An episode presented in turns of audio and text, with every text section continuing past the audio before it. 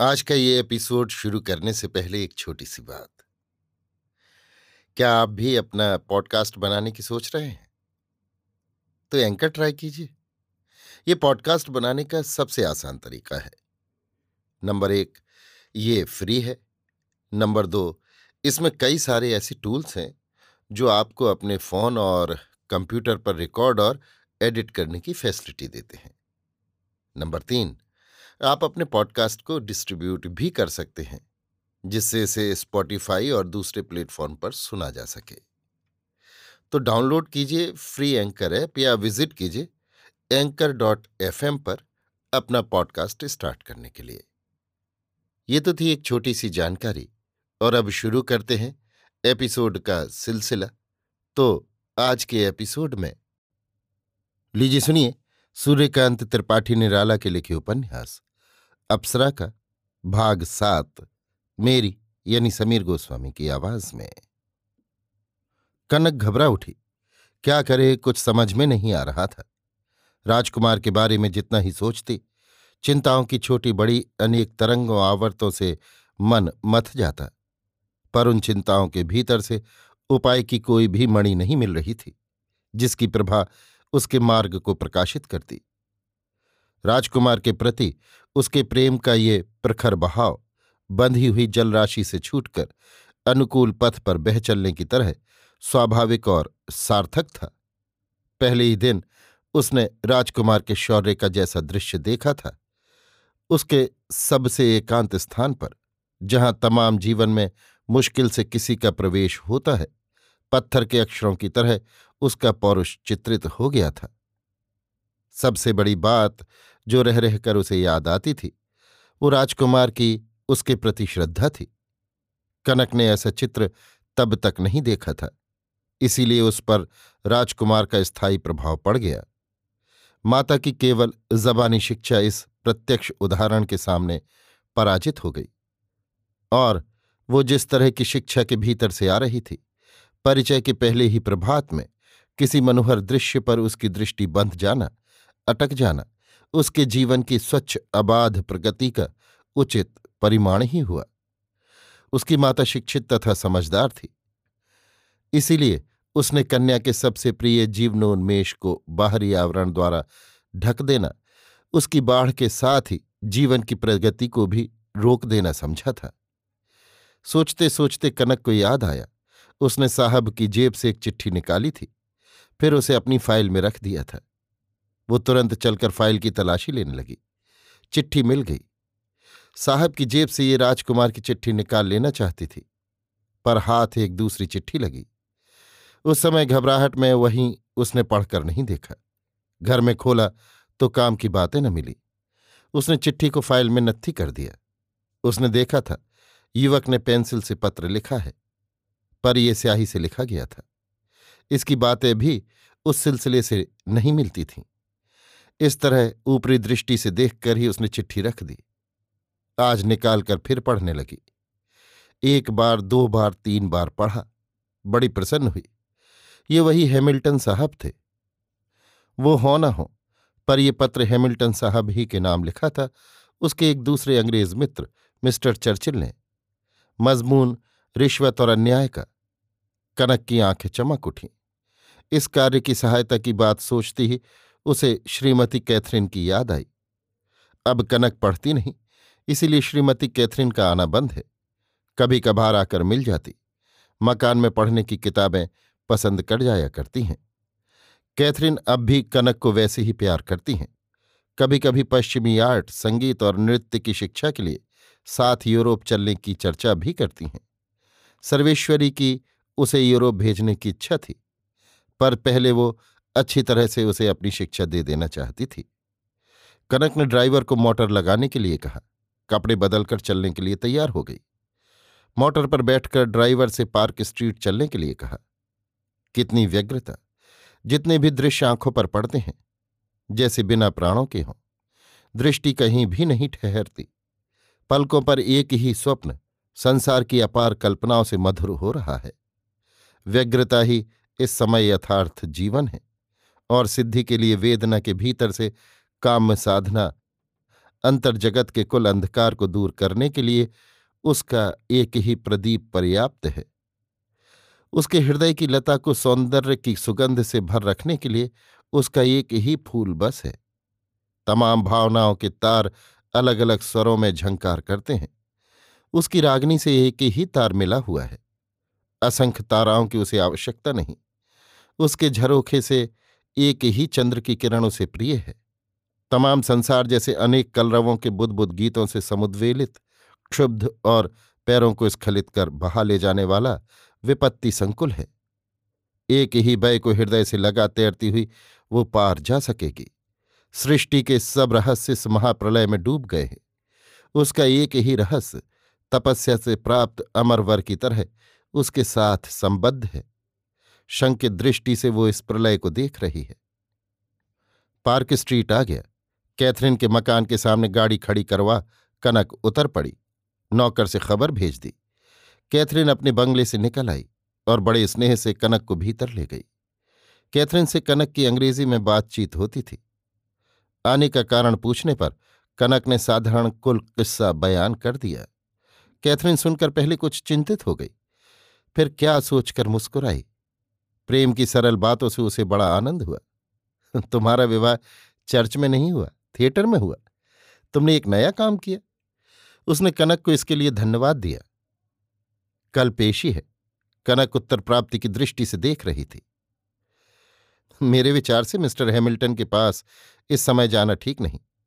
वो ऐसी हालत में बहुत बड़ा ज़ोर कुछ दे नहीं सकते। और उन पर इस पत्र से एक दूसरा मुकदमा चल सकता है। पर यह सब मुफ़्त की दिक्कत बढ़ाना है। अगर आसानी से अदालत का काम हो जाए तो इतनी परेशानी से क्या फ़ायदा? आसानी से अदालत का काम कैसे? तुम मकान जाओ, मैं हेमिल्टन को लेकर आती हूँ। मेरी उनकी अच्छी जान पहचान है। खूब सच कर रहना, और अंग्रेज़ी तरीके से नहीं, हिंदुस्तानी तरीके से। कहकर कैथरीन हंसने लगी। आचार्य से मुक्ति का अमोघ मंत्र मिलते ही कनक ने भी परी की तरह अपने सुख के काल्पनिक पंख फैला दिए। कैथरीन गैरेज में अपनी गाड़ी लेने चली गई। कनक रास्ते पर टहलती रही। कैथरीन हंसती हुई जल्दी जाओ कहकर रोडन स्ट्रीट की तरफ़ चली। कनक बहु बाज़ार की तरफ़। घर में कनक माता से मिली। सर्वेश्वरी को दारोगा की गिरफ्तारी से कुछ भय था, पर कनक की बातों से उसकी शंका दूर हो गई। कनक ने माता को अच्छी तरह थोड़े शब्दों में समझा दिया। माता से उसने कुल जेवर पहना देने के लिए कहा। सर्वेश्वरी हंसने लगी। नौकर को बुलाया। जेवर का बॉक्स उठवा, तिमंजिले पर कनक के कमरे को चली। सब रंगों की रेशमी साड़ियाँ थीं। कनक के स्वर्ण रंग को दोपहर की आभा में कौन सा रंग ज़्यादा खिला सकता है, सर्वेश्वरी इसकी जाँच कर रही थी। उसकी देह से सटा सटाकर उसकी और साड़ियों की चमक देखती थी। उसे हरे रंग की साड़ी पसंद आई। पूछा, बता सकती हो इस समय ये रंग क्यों अच्छा होगा? कनक प्रश्न और कौतुक की नज़र से देखने लगी। तेज धूप में हरे रंग पर नज़र ज़्यादा बैठती है, उसे आराम मिलता है। उस बेशकीमत कामदार साड़ी को निकाल कर रख लिया।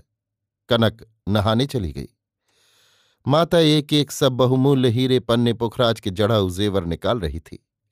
कनक नहाकर धूप में चार दीवारी के सहारे पीठ के बल खड़ी बाहर बालों को खोले हुए सुखा रही थी। मन राजकुमार के साथ अभिनय के सुख की कल्पना में लीन था। वो अभिनय को प्रत्यक्ष की तरह देख रही थी। उन्होंने कहा है, सोचती, मैं तुम्हें कभी नहीं भूलूँगा। अमृत से सर्वांग तर हो रहा था। बाल सूख गए, वो खड़ी ही रही। माता ने बुलाया। ऊँची आवाज़ से कल्पना की तंद्रा छूट गई। वो धीरे धीरे माता के पास चली। सर्वेश्वरी कन्या को सजाने लगी। पैर कमर, कलाई, बाजू, वक्ष, गला और मस्तक अलंकारों से चमक उठे। हरी साड़ी के ऊपर तथा भीतर से रत्नों के प्रकाश की छटा छुरियों सी निकलती हुई। किरणों के बीच उसका सुंदर सुडौल चित्र सा खिंचा हुआ मुख। एक नज़र आपाद मस्तक देखकर माता ने तृप्ति की सांस ली। कनक एक बड़े आईने के सामने जाकर खड़ी हो गई। देखा राजकुमार की याद आई। कल्पना में दोनों की आत्माएँ मिल गईं। देखा, आईने में वो हंस रही थी। नीचे से आकर नौकर ने खबर दी। मेम साहब के साथ एक साहब आए हुए हैं। कनक ने ले आने के लिए कहा। कैथरीन ने हैमिल्टन साहब से कहा था कि उन्हें ऐसी एक सुंदरी भारतीय पढ़ी लिखी युवती दिखाएँगी, जैसी उन्होंने शायद ही कहीं देखी हो। और वो गाती भी लाजवाब है और अंग्रेज़ों की ही तरह उसी लहजे में अंग्रेज़ी भी बोलती है। हैमिल्टन साहब कुछ दिल से और कुछ पुलिस में रहने के कारण सौंदर्योपासक बन गए थे। इतनी खूबसूरत पढ़ी लिखी समझदार युवती से बिना परिश्रम के ही कैथरीन उन्हें मिला सकती है। ऐसा शुभ अवसर छोड़ देना उन्होंने किसी सुंदरी के स्वयंवर में बुलाए जाने पर भी लौट आना समझा। कैथरीन ने यह भी कहा था कि आज अवकाश है। दूसरे दिन इतनी सुगमता से भेंट भी नहीं हो सकती। साहब तत्काल कैथरीन के साथ चल दिए थे। रास्ते में कैथरीन ने समझा दिया था कि किसी अशिष्ट व्यवहार से वो अंग्रेज़ जाति को कलंकित नहीं करेंगे। और यदि उसे अपने प्रेम में ला सके तो ये जाति के लिए गौरव की बात होगी। साहब दिल ही दिल में प्रेम की परीक्षा में कैसे उत्तीर्ण होंगे, इसका प्रश्न पत्र हल कर रहे थे। तब तक ऊपर से कनक ने बुला भेजा। कैथरीन आगे आगे साहब पीछे पीछे चले। साहब भी मर्दानी पोशाक से खूब लैस थे। चलते समय चमड़े के कलाई बंद में बंधी हुई घड़ी देखी। बारह बज रहे थे। नौकर दोनों को तिमंजले पर ले गया। मकान देखकर साहब के दिल में अदेख सुंदरी के प्रति इज़्ज़त पैदा हुई थी। कमरा देखकर साहब आश्चर्य में पड़ गए। सुंदरी को देखकर साहब के होश उड़ गए। दिल में कुछ घबराहट हुई। पर कैथरीन कनक से बातचीत करने लगी तो कुछ संभल गए। सामने दो कुर्सियाँ पड़ी थीं। कैथरीन और साहब बैठ गए। यों दूसरे दिन उठकर कनक कैथरीन से मिलती थी, पर आज वो बैठी ही रही। कैथरीन इसका कारण समझ गई। साहब ने इसे हिंदुस्तानी कुमारियों का ढंग समझा। कनक ने सूरत से साहब को पहचान लिया, पर साहब उसे नहीं पहचान सके। तब से इस सूरत में साज के कारण बड़ा फ़र्क था।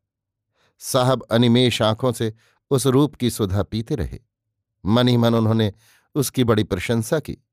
उसके लिए यदि वो कहे तो साहब सर्वस्व देने को तैयार हो गए। श्रीमती कैथरीन ने साहब को समझा दिया था कि उसके कई अंग्रेज़ प्रेमी हैं, पर अभी उसका किसी पर प्यार नहीं हुआ। यदि वो उसे प्राप्त कर सके तो राजकन्या के साथ ही राज्य भी उन्हें मिल जाएगा, कारण उसकी माँ की जायदाद पर उसी का अधिकार है। कैथरीन ने कहा, मिस, एक गाना सुना ये मिस्टर हैमिल्टन, पुलिस सुपरिंटेंडेंट चौबीस परगना है। तुमसे मिलने के लिए आए कनक ने उठकर हाथ मिलाया। साहब उसकी सभ्यता से बहुत प्रसन्न हुए। कनक ने कहा, हम लोग पृथक पृथक आसन से वार्तालाप करेंगे। इससे आलाप का सुख नहीं मिल सकता। साहब अगर पतलून उतार डाले, मैं उन्हें धोती दे सकती हूँ तो संग सुख की प्राप्ति पूरी मात्रा में हो। कुर्सी पर बैठकर पियानो, टेबल, हारमोनियम बजाए जा सकते हैं। पर आप लोग यहाँ हिंदुस्तानी गीत ही सुनने के लिए आए हैं, जो सितार और सुर बहार से अच्छी तरह अदा होंगे और उनका बजाना बराबर ज़मीन पर बैठकर ही हो सकता है। कनक ने अंग्रेज़ी में कहा, कैथरीन ने साहब की तरफ़ देखा। नायिका के प्रस्ताव के अनुसार ही उसे खुश करना चाहिए। साहब ने अपने साहबी ढर्रे से समझा और उन्हें वहाँ दूसरे प्रेमियों से बढ़कर भी अपने प्रेम की परीक्षा देनी थी। उधर, कैथरीन की मौन चितवन का मतलब भी उन्होंने यही समझा। साहब तैयार हो गए। कनक ने एक धुली अड़तालीस इंच की बढ़िया धोती मंगा दी। साहब को कैथरीन ने धोती पहनना बतला दिया। दूसरे कमरे से साहब धोती पहन आए और कनक के बराबर गद्दी पर बैठ गए। एक तकिए का सहारा कर लिया। कनक ने सुर बहार मंगवा लिया। तार स्वर से मिलाकर पहले एक गत बजाई। स्वर की मधुरता के साथ साथ साहब के मन में उस परी को प्राप्त करने की प्रतिज्ञा भी दृढ़ होती गई। कैथरीन ने बड़े स्नेह से पूछा, ये किससे सीखा? अपनी माँ से? जी हाँ, कनक ने सिर झुका लिया। अब एक गाना गाओ, हिंदुस्तानी गाना। फिर हम जाएँगे, हमें देर हो रही है। कनक ने एक बार स्वरों पर हाथ फेर लिया, फिर गाने लगी। गाना सारंग। याद रखना इतनी ही बात, नहीं चाहते मत चाहो तुम। मेरे अर्घ सुमन दलनाथ, मेरे वन में भ्रमण करोगे जब तुम अपना पथ श्रम आप हारोगे जब तुम, ढक लूँगी मैं अपने दृगमुख, छिपा रहूँगी गात। याद रखना इतनी ही बात। सरिता के उस नीरव निर्जन तट पर, आओगे जब मंद चरण तुम चलकर, मेरे शून्य घाट के प्रति करुणा कर हे रोगे नित प्रात। याद रखना इतनी ही बात। मेरे पथ की हरित लताएँ तृणदल, मेरे श्रम सिंचित देखोगे अचपल। पलकहीन नयनों से तुमको प्रतिपल हेरेंगे अज्ञात। याद रखना इतनी ही बात। मैं न रहूँगी जब सुना होगा जग। समझोगे तब ये मंगल कलरव सब। था मेरे ही स्वर से सुंदर जगमग। चला गया सब साथ। याद रखना इतनी ही बात। साहब एक टक मन की आँखों से देखते, हृदय के कानों से सुनते रहे। उस स्वर की सरिता अनेक तरंग भंगों से बहती हुई, जिस समुद्र से मिली थी। वहाँ तक सभी यात्राएँ पर्यवसित हो जाती थीं। श्रीमती कैथरीन ने पूछा, कुछ आपकी समझ में आया? साहब ने अनजान की तरह सिर हिलाया, कहा, इनका स्वरों से खेलना मुझे बहुत पसंद आया, पर मैं गाने का मतलब नहीं समझ सका। कैथरीन ने मतलब थोड़े शब्दों में समझा दिया, हिंदुस्तानी भाषा में ऐसे भी गाने हैं? साहब ताज्जुब करने लगे। कनक को साहब देख रहा था, उसकी मुद्राएँ, भंगिमाएँ, गाने के समय इस तरह अपने मनोभावों को व्यंजित कर रही थीं। जैसे वो स्वर के स्रोत में बहती हुई प्रकाश के द्वार पर आ गई हो और अपने प्रियतम से कुछ कह रही हो। जैसे अपने प्रियतम को अपना सर्वस्व पुरस्कार दे रही हो। संगीत के लिए कैथरीन ने कनक को धन्यवाद दिया और साहब को अपने चलने का संवाद साथ ही उन्हें समझा दिया कि उनकी इच्छा हो तो कुछ देर वो वहाँ ठहर सकते हैं। कनक ने सुरबहार एक बगल रख दिया। एकांत की प्रिय कल्पना से अभिसिप्त की प्राप्ति के लोभ से साहब ने कहा अच्छा आप चलें, मैं कुछ देर बाद आऊँगा। कैथरीन चली गई, साहब को एकांत मिला। कनक बातचीत करने लगी। साहब कनक पर कुछ अपना भी प्रभाव जतलाना चाहते थे, और देवात कनक ने प्रसंग भी वैसा ही छेड़ दिया। देखिए, हम हिंदुस्तानी हैं, प्रेम की बातें हिंदी में कीजिए। आप चौबीस परगने के पुलिस सुपरिंटेंडेंट हैं। हाँ थोड़ी ऊँची करके साहब से जहाँ तक तनते बना, तन गए। आपकी शादी तो हो गई होगी। साहब की शादी हो गई थी, पर मेम साहब को कुछ दिन बाद आप पसंद नहीं आए, इसलिए इनके भारत आने से पहले ही वो इन्हें तलाक दे चुकी थी। एक साधारण से कारण को बहुत बढ़ाकर, पर ये साहब साफ़ इनकार कर गए, और इसे ही उन्होंने प्रेम बढ़ाने का उपाय समझा। अच्छा अब तक आप अविवाहित हैं? आपसे किसी का प्रेम नहीं हुआ? हमको अभी तक कोई पसंद नहीं आया। हम तुमको पसंद करता है। साहब कुछ नज़दीक खिसक आए। कनक डरी। उपाय एक ही उसने आजमाया था और उसी का उपयोग वो साहब के लिए भी कर बैठी। शराब पीजिएगा। हमारे यहाँ शराब पिलाने की चाल है। साहब पीछे कदम धरने वाले न थे। उन्होंने स्वीकार कर लिया। कनक ने ईश्वर को धन्यवाद दिया। नौकर से शराब और सोडा वाटर मंगवा लिया तो अब तक किसी को नहीं प्यार किया, सच कहिएगा? हम सच बोलता किसी को नहीं। साहब को तैयार कर एक गिलास में उसी तरह दिया। साहब बड़े अदब से पी गए। दूसरा, तीसरा, चौथा, पाँचवें गिलास पर इनकार कर गए। अधिक शराब जल्दी में पी जाने से नशा बहुत तेज होता है, ये कनक जानती थी। इसीलिए वो फुर्ती कर रही थी। उधर साहब को भी अपनी शराब पाचन शक्ति का परिचय देना था, साथ ही अपने अकृत्रिम प्रेम की परीक्षा। कनक ने सोचा, भूत सिद्ध की तरह हमेशा भूत को एक काम देते रहना चाहिए, नहीं तो कहा गया है, वो अपने साधक पर ही सवारी कस बैठता है। कनक ने तुरंत फरमाया, कुछ गाओ और नाचो, मैं तुम्हारा नाच देखना चाहती हूँ। तब तुम भी आओ। यहाँ डांसिंग स्टेज कहाँ? यही नाचो, मुझे नाचना नहीं आता, मैं तो सिर्फ़ गाती हूँ। अच्छा तुम बोलता तो हम नाच सकता साहब अपनी भोंपू आवाज़ में गाने और नाचने लगे। कनक देख देख कर हंस रही थी। कभी कभी साहब का उत्साह बढ़ाती। बहुत अच्छा हो रहा है। साहब की नज़र पियानो पर पड़ी। कहा, देखो अभी हम पियानो बजाता। फिर तुम कहेगा तो हम नाचेगा। अच्छा बजाओ। साहब पियानो बजाने लगे। कनक ने तब तक अंग्रेज़ी गीतों का अभ्यास नहीं किया था। पर कविता के यति भंग की तरह सब स्वरों का सम्मिलित विद्रोह उसे असह्य हो गया। उसने कहा, साहब, हमें तुम्हारा नाचना गाने से ज़्यादा पसंद है। साहब अब तक औचित्य की रेखा पार कर चुके थे। आँखें लाल हो रही थीं। प्रेमिका को नाच पसंद है, सुनकर बहुत ही खुश हुए और शीघ्र ही उसे प्रसन्न कर वर प्राप्त कर लेने की लालसा से नाचने लगे। नौकर ने बाहर से संकेत किया। कनक उठ गई। नौकर को इशारे से आदेश दे लौट आई। धड़ धड़ धड़ कई आदमी जीने पर चढ़ रहे थे। आगंतुक बिल्कुल कमरे के सामने आ गए। हैमिल्टन को नाचते हुए देखा। हैमिल्टन ने भी उन्हें देखा, पर उनकी परवाह न कर नाचते ही रहे। ओ, तुम दूसरे हो, रॉबिन्सन? हैमिल्टन ने पुकार कर कहा। नहीं, मैं चौथा हूँ। रॉबिन्सन ने बढ़ते हुए जवाब दिया। तितलियों सी मूछें लंबे तगड़े रॉबिन्सन साहब मजिस्ट्रेट थे।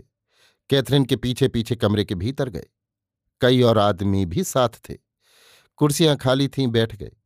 कैथरीन ने कनक से रॉबिन्सन साहब से हाथ मिलाने के लिए कहा, ये मजिस्ट्रेट हैं। तुम अपना कुल किस्सा इनसे बयान कर दो। हैमिल्टन को धोती पहने नाचता हुआ देख रॉबिन्सन बारूद हो गए थे। कनक ने हैमिल्टन की जेब से निकाली हुई चिट्ठी साहब को दे दी। पढ़ते ही आग में पेट्रोल पड़ गया। कनक कहने लगी, एक दिन मैं ईडन गार्डन तालाब के किनारे वाली बेंच पर अकेली बैठी थी। हैमिल्टन ने मुझे पकड़ लिया और मुझे जैसे अशिष्ट शब्द कहे, मैं कह नहीं सकती। उसी समय एक युवक वहाँ पहुँच गया। उसने मुझे बचाया। हैमिल्टन उससे बिगड़ गया और उसे मारने के लिए तैयार हो गया। दोनों में कुछ देर हाथापाई होती रही।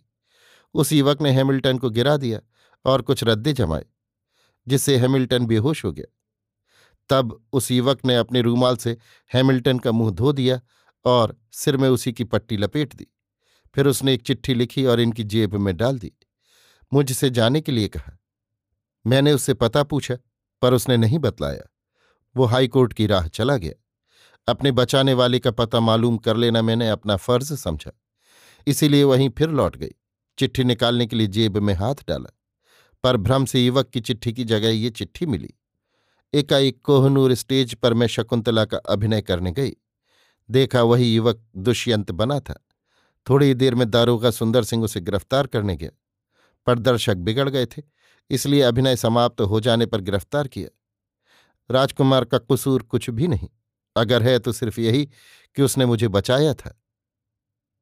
अक्षर अक्षर साहब पर चोट कर रहे थे। कनक ने कहा और देखिए यह है मिल्टन के चरित्र का दूसरा पत्र। कनक ने दारोगा की जेब से निकाला हुआ दूसरा पत्र भी साहब को दिखाया।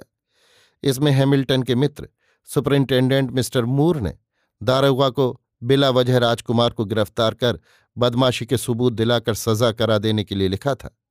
उसमें यह भी लिखा था कि इस काम से तुम्हारे ऊपर हम और हैमिल्टन साहब बहुत खुश होंगे। मजिस्ट्रेट रॉबिन्सन ने उस पत्र को भी ले लिया। पढ़कर दोनों की तिथियाँ मिलाईं। सोचा, कनक की बातें बिल्कुल सच जान पड़ी। रॉबिन्सन कनक से बहुत खुश हुए। कनक ने भड़क कर कहा, वो दारोगा साहब भी यहीं तशरीफ़ रखते हैं। आपको तकलीफ़ होगी, चलकर आप उनके भी उत्तम चरित्र के प्रमाण ले सकते हैं। रॉबिन्सन तैयार हो गए। हैमिल्टन को साथ चलने के लिए कहा। कनक आगे आगे नीचे उतरने लगी। सुंदर सिंह के कमरे की ताली नौकर को दी और कुल दरवाजे खोल देने के लिए कहा। सब दरवाजे खोल दिए गए। भीतर सब लोग एक साथ घुस गए। दारोगा साहब करवट बदल रहे थे। रॉबिन्सन ने एक की छड़ी लेकर खोद दिया। तब तक नशे में कुछ उतार आ गया था। पर फिर भी वो संभलने लायक नहीं थे। रॉबिन्सन ने डांट कर पुकारा। साहबी आवाज़ से वो घबरा कर उठ बैठे। कई आदमी और अंग्रेज़ों को सामने खड़ा हुआ देख चौंक कर खड़े हो गए। पर संभलने की ताब न थी। कटे हुए पेड़ की तरह वहीं ढेर हो गए। होश दुरुस्त थे। पर शक्ति नहीं थी। दारोगा साहब फूट फूट कर रोने लगे। साहब खड़े हैं और आप लेटे रहिएगा? कनक के नौकर खोद खोद कर दारोगा साहब को उठाने लगे। एक ने बाह पकड़कर उन्हें खड़ा कर दिया। उन्हें विवश देख रॉबिन्सन दूसरे कमरे की तरफ़ चल दिए। कहा ऐसे पड़ा रहने दो। हम शब समझ गया। ये कनक का अध्ययन कक्ष था। सजी हुई पुस्तकों पर नज़र गई। रॉबिन्सन उन्हें खोलकर देखने के लिए उत्सुक हो उठे। नौकर ने अलमारियाँ खोल दी। साहब ने कई पुस्तकें निकाली उलट पलट कर देखते रहे। इज़्ज़त की निगाह से कनक की ओर देखकर अंग्रेज़ी में कहा अच्छा मिस कनक, तुम क्या चाहती हो? सिर्फ़ इंसाफ। कनक ने मज़े स्वर से कहा, साहब सोचते रहे, निगाह उठाकर पूछा, क्या तुम इन लोगों पर मुकदमा चलाना चाहती हो? नहीं। साहब कनक को देखते रहे, आँखों में ताज्जुब था और सम्मान। पूछा फिर कैसा इंसाफ? राजकुमार को बिला वजह तकलीफ़ दी जा रही है, वो छोड़ दिए जाए? कनक की पलकें झुक गईं। साहब कैथरीन को देख हंसने लगे। फिर हिंदी में बोले अम कल ही छोड़ देगा। तुमसे अम बहुत खुश हुआ। कनक चुपचाप खड़ी रही। तुम्हारी पटलून क्या हूँ, मिस्टर हैमिल्टन? हैमिल्टन को घृणा से देखकर साहब ने पूछा। अब तक हैमिल्टन को होश ही न था कि वो धोती पहने हुए हैं। नशा इस समय भी पूरी मात्रा में था। जब एकाएक ये मुकदमा पेश हो गया, तब उनके दिल से प्रेम का मनोहर स्वप्न सूर्य के प्रकाश से कटते हुए अंधकार की तरह दूर हो गया। एकाएक चोट खाकर नशे में होते हुए भी वो होश में आ गए थे। कोई उपाय न था, इसलिए मन ही मन पश्चाताप करते हुए यंत्रवत रॉबिन्सन के पीछे पीछे चल रहे थे। मुकदमे के चक्कर से बचने के अनेक उपायों का आविष्कार करते हुए वो अपनी हालत को भूल ही गए थे। पतलून की जगह धोती और वो भी एक दूसरे अंग्रेज़ के सामने। उन्हें कनक पर बड़ा क्रोध आया। मन में बहुत ही क्षुब्ध हुए। अब तक वीर की तरह सजा के लिए तैयार थे, पर अब लज्जा से आँखें झुक गईं। एक नौकर ने पतलून लाकर दिया।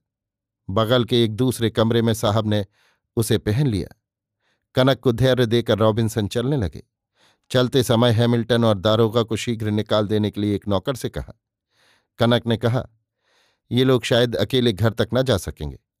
आप कहें तो मैं ड्राइवर से कह दूँ, इन्हें छोड़ावे रॉबिन्सन ने सिर झुका लिया। मानो अपना अदब ज़ाहिर कर रहे हों। फिर धीरे धीरे नीचे उतरने लगे। कैथरीन से उन्होंने धीमे शब्दों में कुछ कहा। नीचे उसे अलग बुलाकर फिर अपनी मोटर में बैठ गए। कनक ने अपनी मोटर से हैमिल्टन और दारोगा को उनके स्थान पर पहुंचवा दिया। अभी आप सुन रहे थे?